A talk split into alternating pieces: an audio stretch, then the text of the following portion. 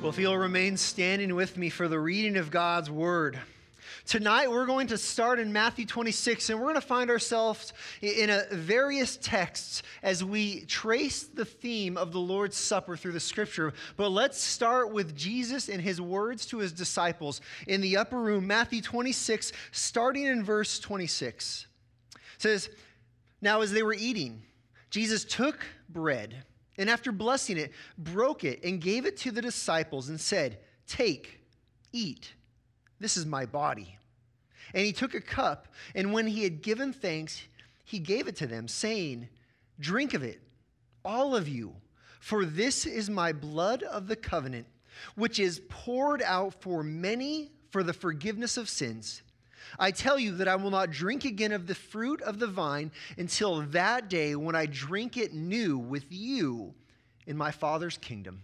And we'll stop there and have a seat. Now, tonight we're going to talk about this, this thing we call communion. Oftentimes it's called the Lord's Supper. And tonight we're going to talk about what I consider the greatest meal that any of us have this side of heaven. That's, that's a re- reality. I mean, think about great meals that you've had. Who, who loves Thanksgiving dinner? If you, your hand's down, you're a liar. I mean, Thanksgiving dinner is incredible. Or, or maybe there's a restaurant that you love going to with your family, and when you go and you feast there, you, you, you love your meal, but, but meals are so much more than what you eat, aren't they?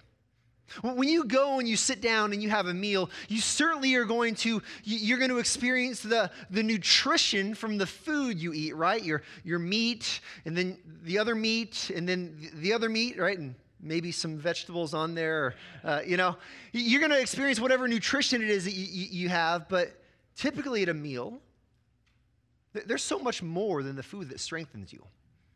Think about the conversations you have. Think about the laughter with friends. Think about the conversations. Think about the things you learn about other people or about other concepts. Think about the friendship that you bond as you break bread together.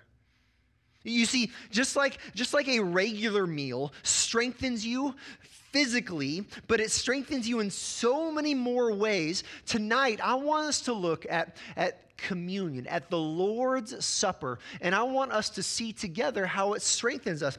In fact, our big idea tonight, very simply, is this the Lord's Supper is a feast where the saints are strengthened by God's grace.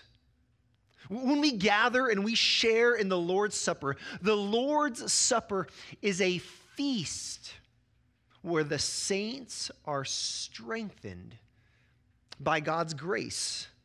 Now, the context here of, of Matthew chapter 26 is it's Jesus' Last Supper. Jesus' ministry on earth is about to come to an end.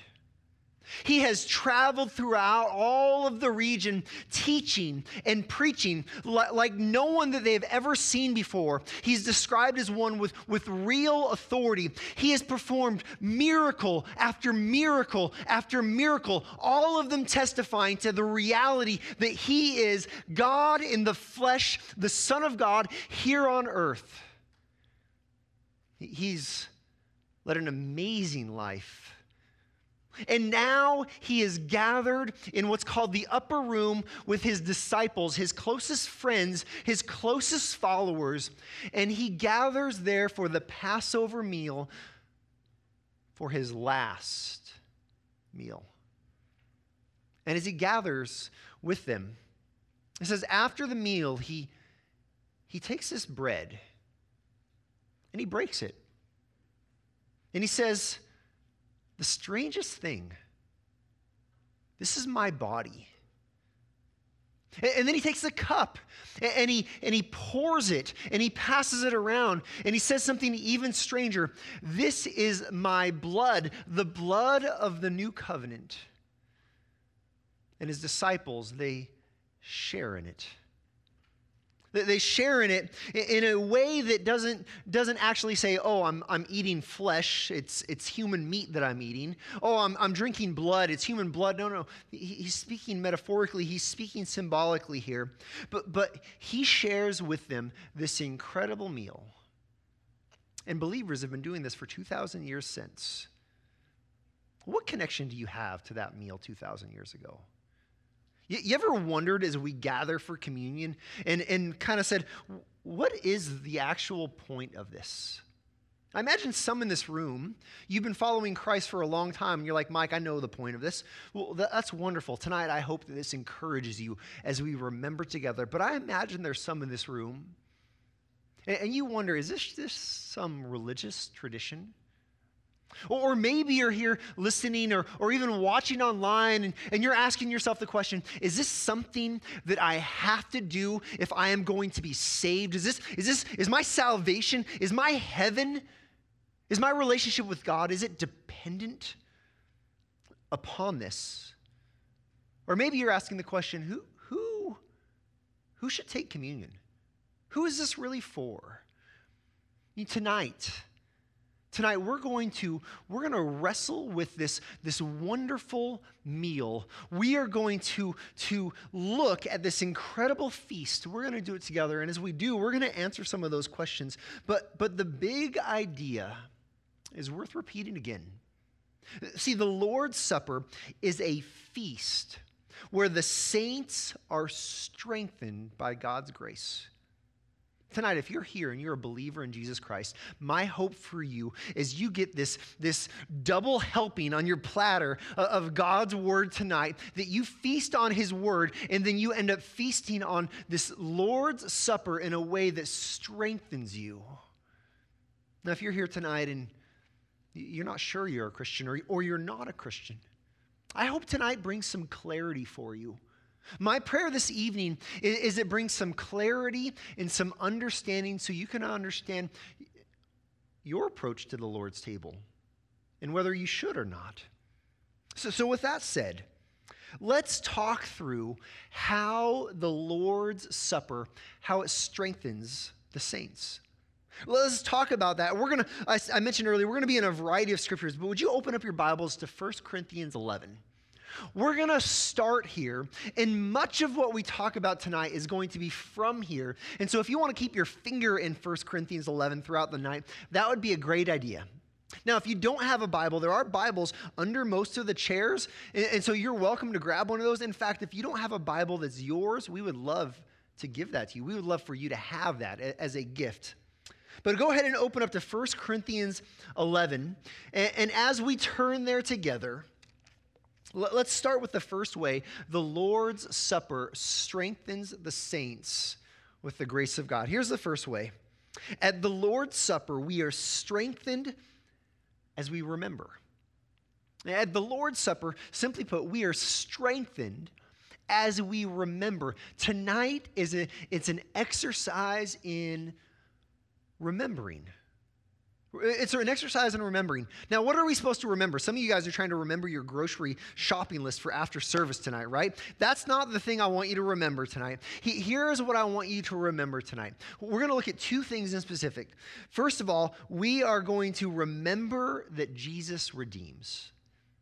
When we come to the Lord's table, the very first thing we remember, really, the second thing is going to be connected to it, is that Jesus, He redeems, that He rescues, that He saves. Let me show you what I mean. 1 Corinthians 11, verses 23 through 26. Open it up with me. Let's read it together. Here's what God's word said. The Apostle Paul is writing here, and here's what he writes He says, For I received from the Lord what I also delivered to you that the Lord Jesus, on the night when he was betrayed, took bread. Sound familiar? And when he had given thanks, he broke it and he said, This is my body, which is for you. Do this in remembrance of me. In the same way, also, he took the cup after supper, saying, This cup is the new covenant in my blood. Do this as often as you drink it in remembrance of me. For as often as you eat this bread and drink the cup, you proclaim the Lord's death until he comes. Now, do me a favor. If you have your own Bible and, and you, are someone who's willing to write in it a little bit, and it's okay to write in your Bible, by the way, circle that word remembrance. It's in there twice. See, you see, we remember that Jesus, he's done this thing called redeemed us. Now, Paul, when he's writing, he's talking about how he received these instructions from the Lord. This might be a strange thing if you think about the timeline of the New Testament, because when Jesus was walking on earth, Paul, he was not a follower. When Jesus was doing his earthly ministry, Paul was actually, he was, he was an up and coming Pharisee. He was someone who would oppose the likes of Jesus. And Paul had a dramatic conversion on the road to Damascus. But, but if you turn and you read that story, Jesus didn't instruct Paul on communion, on the Lord's Supper there. Paul actually tells us in Galatians chapter 1 that after Paul was converted on the road to Damascus, he went to the desert of Arabia and then to the Damascus. And for three years, he didn't go and interact with the other apostles. For three years, he actually went and, and during that time, at least a portion of that time, he, he was discipled by the resurrected Christ. He, he, he was instructed by the Lord Jesus. And so, what he writes right here, he's saying, I, I, am passing on to you what I actually received from the Lord Jesus after he was converted. And, and he uses the same themes here. He says, the bread. What is the bread?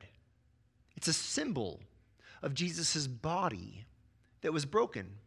And then he says the cup or the wine. What is the cup? It's a, it's a symbol of Jesus' blood that, that was shed on our behalf. And Paul uses this word remembrance. Yeah, as a nation, we're, we're a nation that's pretty good at having remembrances, right? We, we just had one, the 4th of July, or, or Labor Day, or Memorial Day, or Thanksgiving. We have, we have a host of holidays, and each of them really are days to remember. But have you ever asked someone on Labor Day, say, what are you remembering today? Have you ever quizzed someone on Memorial Day and said, What is it that you have this day off for? And had them kind of look at you blankly and say, uh, um, uh, Well, uh, America. you see, how often do people celebrate a day of remembrance completely disconnected from its actual purpose? How often do we say, oh, it's a national remembrance. Come on over to my house. Let's have a barbecue. Or you know what? I can catch up on some of the chores that I have to do around the house. See, so often we do the same thing when we approach the Lord's table.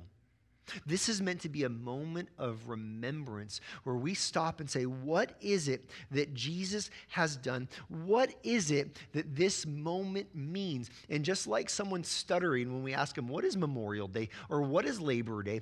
Just like someone stuttering in that moment, sometimes we can approach this moment, the Lord's table, the greatest meal we'll ever have this side of heaven, and we can approach it with a cavalier or an insincere mindset where we forget price that was paid. We talk about this redemption, it, it, reminds me of Ephesians chapter 1, verse 7, when Paul is, Paul is launching into this, this magisterial description of all of the blessings that are yours in the heavenly places because you are in Christ Jesus. He's listing out how, how you've been predestined and how you have an inheritance. But in the middle of it, he's talking about Jesus and what Jesus has done for us. Ephesians 1, verse 7, it says, In him we have redemption.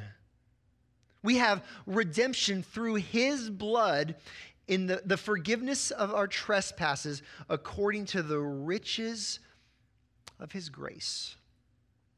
It says, his blood, through his blood, we have redemption. Now let's just pause for one moment and let's just remember this word redemption, what it means.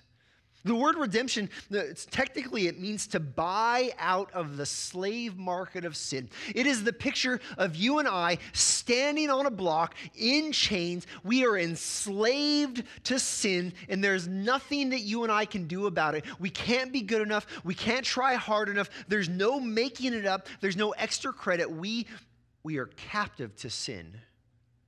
We are slaves. And Jesus come and he, comes and he doesn't offer a, a, a, million dollars. Jesus comes and he doesn't offer a gold bar. Jesus comes and it says he redeems us. He buys us out of the slave market of sin with his blood, through his sacrifice. See, this is, this is what communion really remembers. It remembers the reality, the historical moment when, when Jesus, the real living person, was, was drug outside of the city limits, was nailed to a cross, was lifted up until he breathed his last, and on that bloody cross gave his life to pay the price for your sin and for mine he was buried. And on the third day, by the power of God, he was resurrected so that everyone who believes in him, in his death and resurrection, as the perfect, sinless Son of God, is redeemed. Is redeemed. And so, this moment of communion, this moment of remembrance, is a moment where we remember that Jesus redeems. Listen very carefully. You are not saved by eating this bread. You are not saved by drinking of this cup. You can go grab anyone off the street, come, and you can fill them with bread tonight, and you can fill them with the cup tonight, and it won't do a single thing for their soul. No, we are saved through Jesus in his death and resurrection by faith in that truth alone. And then we come to the table and remember.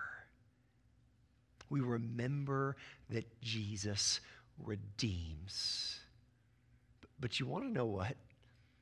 It, it goes even deeper than this. Because we don't just remember that Jesus redeems, we also remember that Jesus fulfills. We also remember that Jesus fulfills. You see, when Jesus is in the upper room, you remember what he's doing in that moment? He is celebrating what's called the Passover. He, he is celebrating, he, he's having a remembrance of God in the moment in history when God rescued his people Israel out of slavery in Egypt. He, he's actually celebrating one of the most significant Jewish holidays that existed. Passover is the moment when when the angel of God, the angel of death, went through all of Egypt and killed the firstborn of every household, from rich to poor, including livestock, of anyone who did not have a specific marker over their doorpost. Can we just read that story? If you want to keep your, your finger in, in, in 1 Corinthians 11 and turn with me all the way back to Exodus Genesis, Exodus, the very second book of the Bible. Turn all the way back to Exodus chapter 12. Let, let's just let's just take a moment and and hear what Jesus was remembering this night of the Passover. Exodus chapter 12. I'm just going to read I'm just going to read the instructions 1 through 13. Says, And the Lord said to Moses and Aaron in the land of Egypt, This month shall be for you the beginning of months, and it shall be the first month of the year for you. Tell all the congregation in Israel that on the tenth day of this month, every man shall take a lamb, according to their father's houses, a lamb for a household and if the household is too small for a lamb, then he is to, and his nearest neighbor shall take according to the number of persons, according to what each can eat. You shall make your count for the lamb. The lamb shall be without blemish, a male, a year old. You may take it from the sheep or from the goats, and you shall keep it until the 14th day of the month when the whole assembly of the congregation of Israel shall kill their lamb at twilight. Then they shall take some of the blood and put it on the two doorposts of the lintel of the houses in which they eat it. They shall eat the flesh that night, roasted on the fire, with the unleavened bread and bitter herbs they shall eat it. Do not eat any of it raw or boiled in water, but roasted, it, its head and its legs and inner parts. and you, sh- you shall let none of it remain until morning. Anything that remains until morning you shall burn. In this manner you shall eat it, with your belt fastened, your sandals on your feet, your staff in your hand, and you shall eat it in haste. It is the Lord's Passover. Verse 12 For I will pass through the land of Egypt that night, and I will strike all the firstborn in the land of Egypt, both man and beast. And on all the gods of Egypt I will execute ju- my judgments. I am the Lord. The blood shall be a sign for you on the houses where you are. And when I see the blood, I will pass over you, and no plague will befall you or destroy you when I strike the land of Egypt. We'll stop right here. This is, this is the culmination of the 10 plagues and at the very pinnacle, this 10th plague, God is judging Egypt. He's not just judging Egypt, He's judging all of their pagan, false gods, all of the things that they have put their hope in. And this moment is what Jesus and his disciples are remembering in that upper room. In fact, Paul. Paul makes a connection to this very reality of the Passover lamb you see, 1 Corinthians, Paul is, uh, let me just tell you, he, he, is, he is correcting this church in some very serious ways. This church in Corinth, Paul is writing a letter to them because they have gone off the rails in a number of moral ways that do not bring honor or glory to God and their Savior at all. And so if you look with me in, in chapter 5, he is actually, he is in chapter 5 correcting them for sexual sin that exists within the church. He's saying this should not be among you at all. And we don't have all the details, but for some reason or somehow, they're actually prideful of it. They actually think it's a, it's a good thing. And so in chapter 5, he is correcting them and he uses some language. He uses the language of leaven. You know what leaven is? It's like yeast that you put into dough. It, it helps the dough rise, but you only have to use a little bit eh, because it, it permeates the entire dough, right? He, he is saying that they have gotten some leaven in themselves in the form of a person that is unrepentant in their sin, in the form of their attitudes and the way they're thinking uh, about sinful behavior. I want you to notice the way he talks about leaven, but I also want you to notice in this passage the, the label that he gives to Jesus Christ. 1 Corinthians chapter 5. I'm going to read verses 6 through 8. Here's what he says he says, Your boasting is not good. Do you not know that a little leaven leavens the whole lump? Do you not know that a little bit of sin can end up permeating the entire church? He says, Cleanse out the old leaven that you may be a new lump as you really are unleavened. time out. Unleavened bread is what the Israelites ate on the night of the Passover. He is drawing a connection. He, he is hinting at it. He is tethering it out. He is teasing it. And now, verse 8, or, or the end of verse 7, he says, For Christ, our Passover lamb, has been sacrificed. He, he's not teasing anymore. He, he is making an overt and obvious connection. He's saying, Remember how Israel, how they had the Passover lamb and they put the blood on the doorpost as a symbol, as a covering, so that they would be passed over with God's judgment. He's saying, Now Jesus, he's our Passover lamb. Jesus' blood is now what covers us. Verse 8. Let us therefore celebrate the festival not with old leaven, the leaven of malice and envy, but with the unleavened bread of sincerity and truth. what do we remember? We remember that Jesus, not only does he redeem, but he is actually the fulfillment of, of this event that happened all the way back in Exodus, where he fulfills as the true Passover lamb. You know what this is meant to do? This is meant to strengthen you. As you stop and you remember the glory and the majesty of Christ, as you stop and you remember the price that was paid, as you stop and you remember what you deserve in the judgment that Christ took for you, this is meant to strengthen you as you remember. But, but we're not done. Not only does it strengthen you as you remember, but at the Lord's Supper, we are also strengthened in unity. This isn't just a moment where you come and it's just you and Jesus, your BFF. This is a moment where you and I, where we come and we look around at each other and we're meant to be strengthened in unity. You see, we're, first of all, we unite as one body in Christ. We unite as one body in Christ. You see, this is the ideal. The ideal is that in sharing communion, we look around at one another and we know that we are now in a room full of people with which we are on the same page.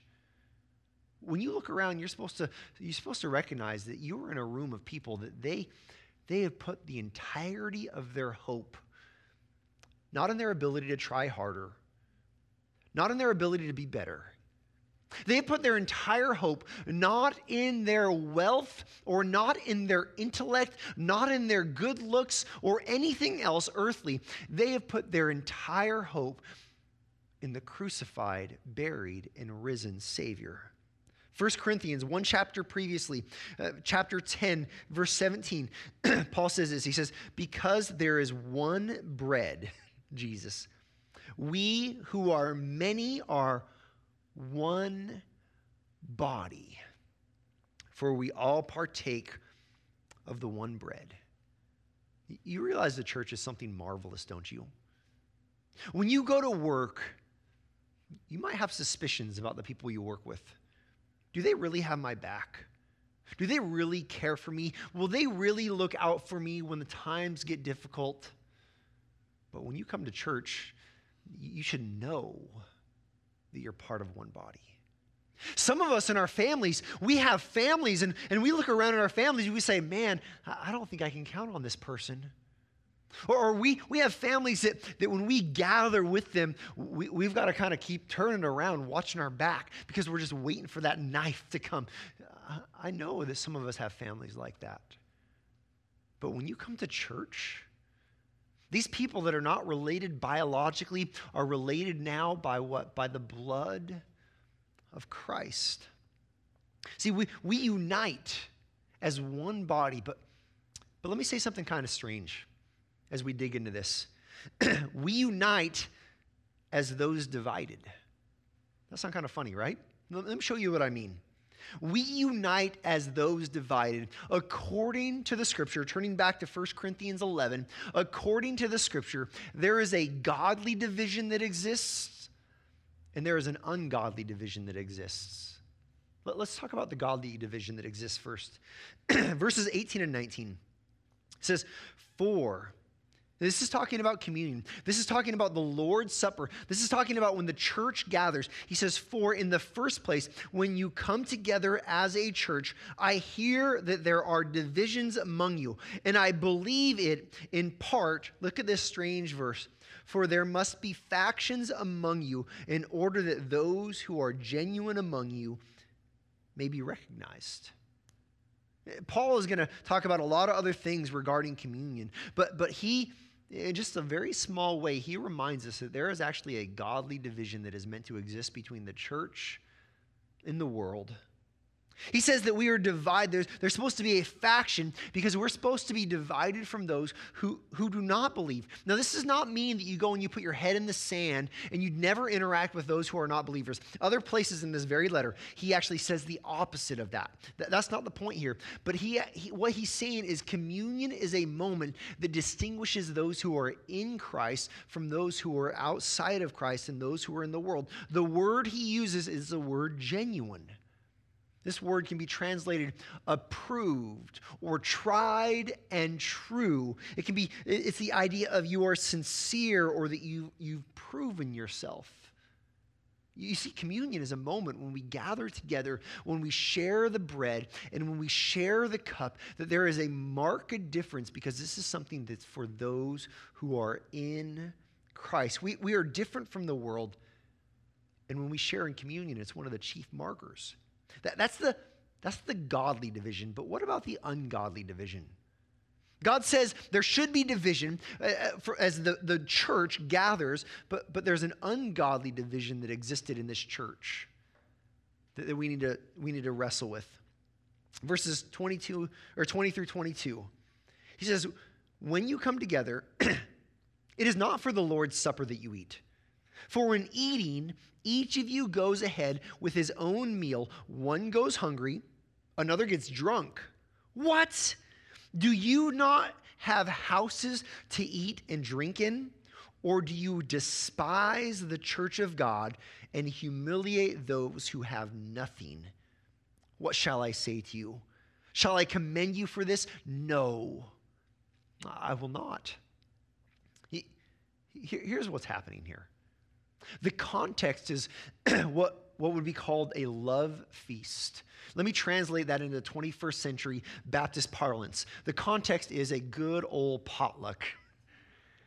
They gather together and they gather together for a meal, for a community to meal. But when they do, there's factions. There's some people who want to eat with them, eh, with other people, but they, they, they want to leave others out. There's some that they come and they eat everything before anyone else gets there. And there's others, and the first thing they do is they go over to the wine and they drink as much of it as they can. And then there are some who are economically maybe, maybe of a lower class and they come and they have very little with them. And when they show up, it's like that they're not even welcomed to the table. And Paul says, Shall I commend you in this? No.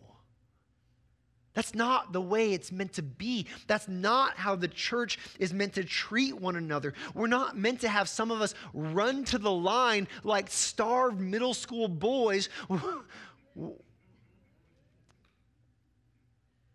at the expense of others. There's some tragic language here. He says their behavior, their divisive behavior at the Lord's Supper, it says that they despise the church and humiliate those with nothing. Let me boil it down. Here's how they're approaching the Lord's Supper they're approaching the Lord's Supper only thinking of themselves the simplest terms, they're being selfish.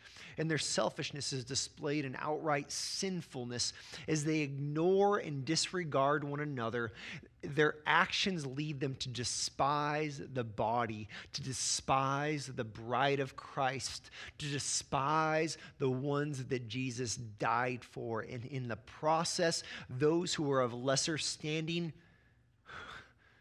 they're hung out to dry. They're humiliated. Instead of caring for the least of these, they're disregarded and humiliated. Shall, shall I commend you in this? No. No, I will not. This is the wrong kind of division. Now, let me skip ahead because he gets to the solution. The solution is in verses 33 and 34. He says, So then, there, there's a lot that happens between now and then. We'll get to that in a moment. But he says, So then, my brothers, when you come to eat, wait for one another. What a novel concept. Wait for one another. If anyone is hungry, let him eat at home. so that when you come together, it will not be for judgment. About the other things, I will give you directions when I come. Paul, Paul says, let, let, me, let me tell you the right way to, to have communion. Let me tell you how you're meant to approach the Lord's table and the Lord's supper. Do it selflessly. Come gather in this moment looking out for one another, not looking out for yourself. This produces true unity. You know what this unity is meant to look like when we share in communion? We look around the room and we say things like, I remember praying for Bethany in her need. And she looks around, she says, I remember these people praying for me. We say, I, I, I, remember when Jeff was there for me in that moment when I needed some help really bad. And he had my back. We say, I know Penny. I can call her, and in an instant, she'll do whatever she can to be there for me. This is what it looks like when we come to the Lord's table and we are strengthened in unity. When we're unified around the table and around the supper, it is a strengthening experience. You, you, see, we're strengthened by the Lord's Supper when we remember Christ, but we're strengthened also by the Lord's Supper when we share and we gather together in unity. This is why you don't go home and take the Lord's Supper by yourself. This is why your small group doesn't go and let's go have small group Lord's Supper. This is the gathering of the church in unity, remembering and being strengthened. Let's keep going. At the Lord's Supper, we're strengthened as we remember. At the Lord's Supper, we're strengthened in unity. But what else? At the Lord's Supper, we are strengthened with assurance. We're strengthened with assurance. Hey, let me ask you any Christians here that battle sin? One brave soul. The rest of you, I know. I know the truth. Any of you still fail? Anyone beside me that still fails? I do. What does it mean when we sin and then come to the Lord's table? What does sin signify in your life? When you sin, are you suddenly not a Christian anymore? Oh, you blew it. Bummer for you. When you sin, have you lost your salvation? Absolutely not. No. See, what do you do as someone who's trying to walk in light of the gospel and as someone who battles and sometimes fails in your battle against sin. You know what communion does? It strengthens us with assurance as we are in the middle of this battle. Let me show you what I mean. The apostle John answers this very question. 1 John chapter 1 verses 7 through 9. He says, But if we walk in the light as he is in the light, we have fellowship with one another. Look at this and the blood of Jesus, his son, cleanses us from some sin. Wait, that's not what it says. cleanses us from all sin. Verse 8 if we say we have no sin, we deceive ourselves and the truth is not in us. Listen, you're trying to walk in light and yet you're struggling with sin. That's verse 7 and that's verse 8. Verse 9. If we confess our sins, he is faithful and just to forgive us our sins and cleanse us from all unrighteousness. Look at this tension. Verse 7, walking in light. Verse 8, the reality that you have sin. This is the tension that we walk in. and you know what we find in the middle of that tension?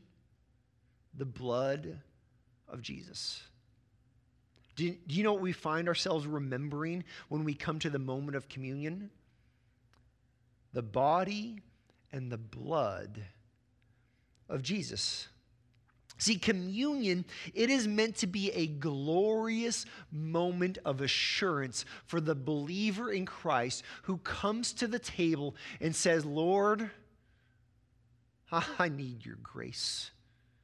Lord, you know that I struggle. You, Lord, you know that I battle. You know my sinful words and my sinful actions. and my sinful attitudes, and I come to you again, falling flat on my face, recognizing that if not for you, I would be hopeless and helpless. This is what communion is. Communion is a moment of strengthening as you remember the assurance that you, that you have in Christ. It makes me think of John chapter 6, verses, verse 54. I, I had planned to do a ton of John 6 tonight. I just couldn't fit it in. so, so let me summarize Jesus' words as he gives one of his hardest teachings as he's walking on earth. This is something he says that causes many of those following him to turn away. They turn away. John chapter 6, verse 54, Jesus says, Whoever feeds on my flesh and drinks my blood has eternal life, and I will raise him up on the last day. Well, Jesus wasn't standing there saying, okay, guys, come take a bite. He, he, he here is talking metaphorically about having a radical faith in him, putting their, your entire, the entirety of your trust in him. This is his radical call to believe, to have faith in him and in his sacrifice. He's explaining it in the most symbolic of ways. But, but look at what he promises in that text. Look at what he promises. We look at him saying, Feed on my flesh and drink my blood. And it's like, uh, yeah, I, I don't even like it when I bleed in my hand of a paper cut, and he wants me to come drink it. But look at his promises when you're willing to put your faith in his death and his resurrection. Did you catch him in there? Whoever feeds on my flesh and drinks my blood has what? Eternal life. What else does he promise? And I will raise him up on the last day. Jesus promises you life and resurrection through your faith, through your trust in his death and resurrection. When we take the bread and when we take the cup, we are remembering the assurance we have in Christ, not in your ability to be good enough. Not in your ability to try harder, not in your ability to stop sinning in and of yourself. You'll never be good enough, you'll never try hard enough, and you'll never stop sinning. We are remembering in this moment that Jesus' sacrifice paid the price in full. If I was one of those singing pastors, I would belt out blessed assurance in this moment. Jesus is mine. This is how we are strengthened. Let, let, me give you one more briefly, and then I want to answer a few different questions. This last one, I'm just going to be brief. But the Lord's Supper, we are strengthened as we remember. We are strengthened in unity. We are strengthened with assurance. And at the Lord's Supper, we are strengthened as we proclaim. This is the last, but this is one of my favorites. Back to chapter 11 of 1 Corinthians verse 23 through verse 26 We've visited this before but i want us to i want us to read it again and i want us to land on verse 26 with our with our eyes completely fixed on every word with our ears wide open listening with everything pointed at what verse 26 says. Let's get a running start. Verse 23 he says for i received from the lord what i also delivered to you that the lord jesus on the night that he was betrayed took bread, and when he had given thanks, he broke it, and he said, This is my body, which is for you. Do this in remembrance of me. In the same way, also, he took the cup after supper, saying, This cup is the new covenant in my blood. Do this as often as you drink it in remembrance of me. For as often as you eat this bread and drink the cup, you proclaim the Lord's death until he comes. You realize when we share communion together, when the church shares communion together, you are proclaiming the gospel of Jesus Christ. You realize what we're about to do is a better sermon. You are going to preach a better sermon that I could ever stand up here and preach. That's how significant this moment is. When the church gathers and rightly observes the death and resurrection of Christ by coming to the table, breaking bread, and drinking of the cup, we proclaim. We, we call out the reality that Jesus has died to pay the price for our sins. this is meant to strengthen you. This is meant to nourish you. And, and so then here's my next question Who then comes to the table? Who can come to the table in this moment? Do we just start walking around downtown and say, hey, you want some of Jesus' body? Hey, you want some of Jesus? How, is there a line? Is this just for anyone? Let's just answer this question honestly according to the scripture. Let's, let's be very forthright with what God's word says. Let's commit right now to say, what does God's word say beyond what are my feelings about this? What does God's word say beyond what I would like to say? Who can come to the Lord's table? Verse 27. Whoever therefore eats the bread or drinks the cup of the Lord in an unworthy manner will be guilty concerning the body and blood of the Lord. Let a person examine himself then, and so eat of the bread and drink of the cup. For anyone who eats and drinks without discerning the body eats and drinks judgment upon himself. That is why many of you are weak and ill, and some have died. But if we judged ourselves truly, we would not be judged. but when we are judged by the Lord, we are disciplined. Why? So that we may not be condemned along with the world. So then, my brothers, when you come together to eat, wait for one another. If anyone is hungry, let him let him eat at home so that when you come together it will not be for judgment about other things, I will give directions when I come. Scripture teaches some challenging things here.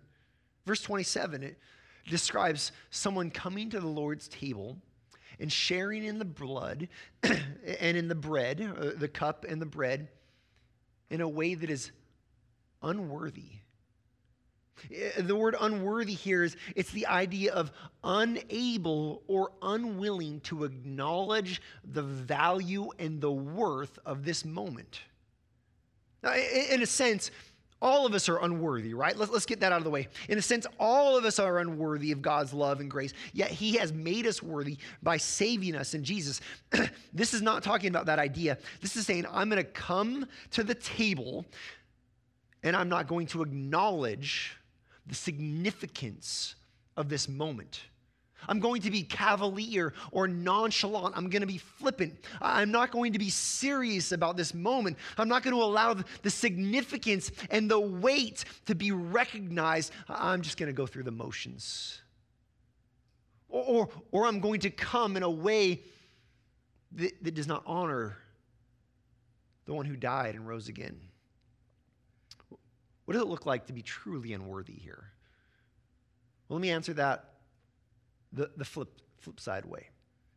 to be worthy, first of all, the requirement is to be a believer. See, see, communion is for believers and believers only. Let's just start here with this plain truth. If you have yet to trust in Jesus and his death and resurrection, it is impossible for you to come to this moment in a way that is worthy. It's impossible. Look at verse 29.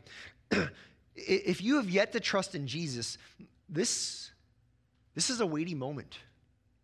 If you come and you say, I'm going to observe communion, I'm going to, I'm going to put on my Christian mask, I'm going to act like I'm a Christian, I want my wife or my husband, husband to think so, I want my parents to think I'm a believer in this moment, so I'm just going to, you know, everyone else is doing it, so I'm just going to do it as well. Look at what it says about that person in this moment. Verse 29 For anyone who eats and drinks without discerning the body eats and drinks judgment on himself.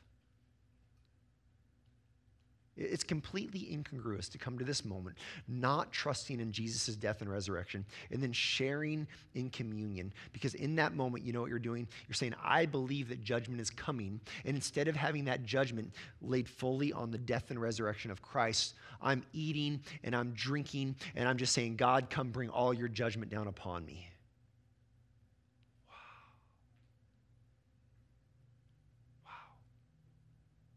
Don't do that. Now, I don't know your heart. I was with a group of eight other pastors this week, all week long. At One point, someone asked the question Do you believe that there are people that you don't know uh, aren't saved that come to your church and act like you're saved? Every single one of them said yes. From all over the United States. We're really good at deceiving ourselves and deceiving other people. But if you have not trusted in Jesus and his death and resurrection, listen very carefully. This is not meant to point at you. This is not meant to make you feel guilty. This is not meant to condemn you. I'm not trying to kick dirt on you. This is an invitation. Come and trust in him right now. Come and believe in, in, the one true Son of God, Jesus Christ, who loved you so much that he died to pay the price for all of your sins, was buried, and then was resurrected. Come. Come and be saved. See, communion, communion, the Lord's Supper, it is a moment for those and only those who are believers. Now, now I would, I would even push this a little bit more. I, I would ask you to consider the, the necessity to be baptized before participating in communion. Now, here's why the Bible doesn't say be baptized and then you can have communion, but, but there's a logical progression here. Baptism in the New Testament, it was the mark of confession of trusting in Jesus and his death and resurrection. It wasn't a mark, it wasn't a confession, it was the mark, it was the confession. And so it always came as the very first act of a believer in Jesus Christ. And then from there, there would be communion. There, there would be no such thing as a non baptized believer in the New Testament, not, at least not for long. There certainly would have never have been someone who was not baptized coming to the Lord's table. Now, listen, I'm not going around my flashlights trying to, in your, have you been baptized? Because you better not. That, that's not what I'm doing here. But I would say to you, if you've yet to be baptized this fall, when we have our next baptism service, I would make sure I'm the first one in line. Don't put it off. Don't play the game. Don't, don't, don't straddle the fence. Come, make your confession, be part of the church come and be baptized. Let, let me give it to you another way. How, how silly would it be if there was a, a couple that was about to get married and they say, hey, our, anniversary, or our, our marriage date is, is 15 months from now, but in three months, you know what we're going to do? We're going to celebrate our anniversary. Wait, you, your, your wedding date is 15 months from now. But in three months, a full year before your, your wedding date, you're going to celebrate your anniversary. You would look at them and say, You are foolish. this is similar to how communion and baptism works. You, you come to faith in Christ, and then you have this moment of baptism, which is much like a, a wedding ceremony. And then every time we share communion, it's like anniversary after anniversary, where we come together and we remember. So, so who can take baptism, or who, who can take the Lord's Supper? Who can share in it? First of all, those who are believers, and, and preferably consider being consider only if you've been baptized. Secondly, though, communion is also for those who are repentant. And I'm going to end here. There's more I can say. But verses 27 and 28 says, Whoever therefore eats the bread and drinks the cup of the Lord in an unworthy manner will be guilty concerning the body and blood of the Lord. Let a person examine himself, and then so to eat the bread and drink the cup. Listen, perfection is not expected in this moment, repentance is. Let, let, me say that again. Perfection is not what is expected in this moment. Repentance is. One of the greatest tragedies that could ever happen is if you come and you have unrepentant sin, you have hidden sin, you have habitual sin, and you come to this moment and you don't turn away from it. Look at, look at, look at these words examine himself then, and so eat the bread and drink the cup. This is, in fact, these three words are where I'm going to end with examine, then come. Examine. To examine yourself is just to take a moment and stop and say, God, is there anything in my life that, that, that I am doing that does not please you? Take this moment to say, God, I'm sorry. God, please strengthen me so I won't walk in that anymore. God, turn my affections to be stronger for you than for any sin that I might be pursuing. Take this moment and examine yourself. Remember his forgiveness. Remember his grace and be strengthened. And then in just a few minutes, we'll share together. Why don't you do that right now? Will you just bow your head? I'm going to give you a moment between you and the Lord. If you're a believer in Christ, I'm going to ask you to prepare your heart, examine yourself, make sure there's nothing unrepentant. If you're not a believer in Christ, I would ask you just to, to do the same thing. Maybe just go and, and say, God, if you're real, would you start to show me yourself? And then after just a moment, we're going to share in communion together.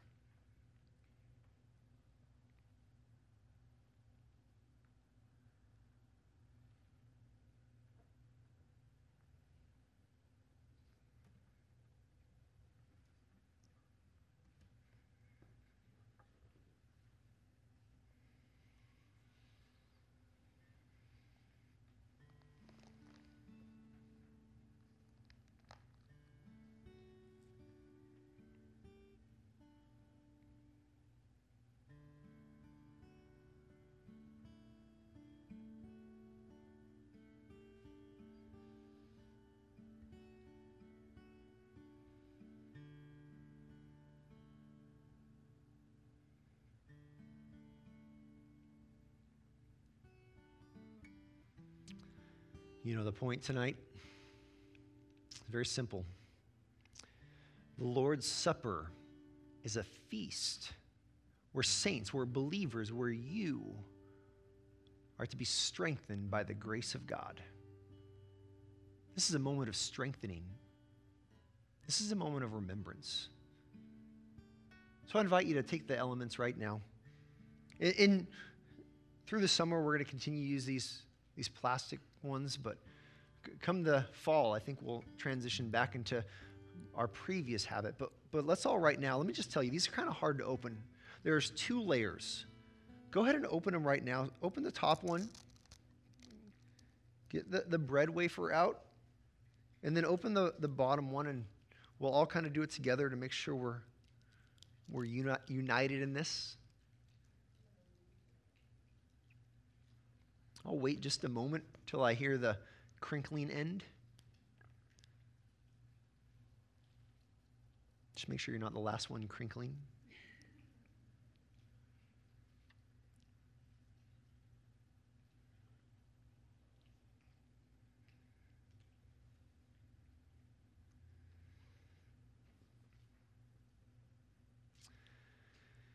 Paul says that he received from the Lord, or he passed on what he received from the Lord.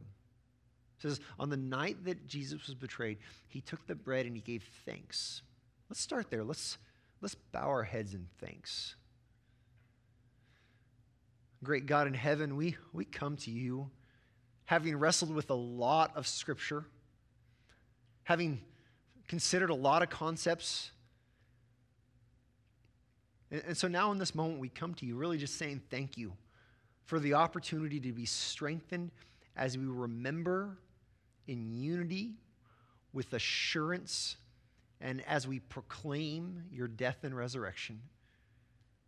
God, thank you that you sent your son Jesus out of your great love for us and that he was willing to, to sacrifice his life. He was willing to die to pay the price for our sins. Thank you. Thank you that in that death, he conquered death through his resurrection.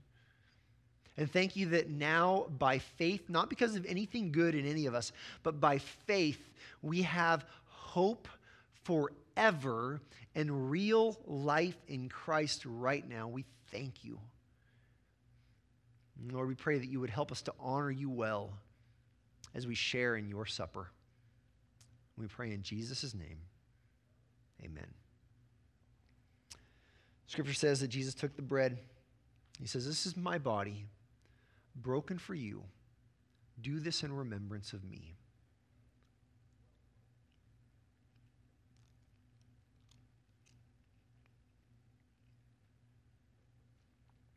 In the same way, he took the cup.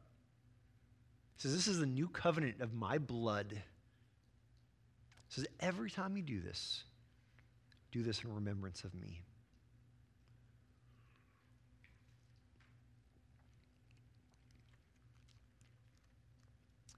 May this supper of the Lord's, may it greatly strengthen you with the grace of God.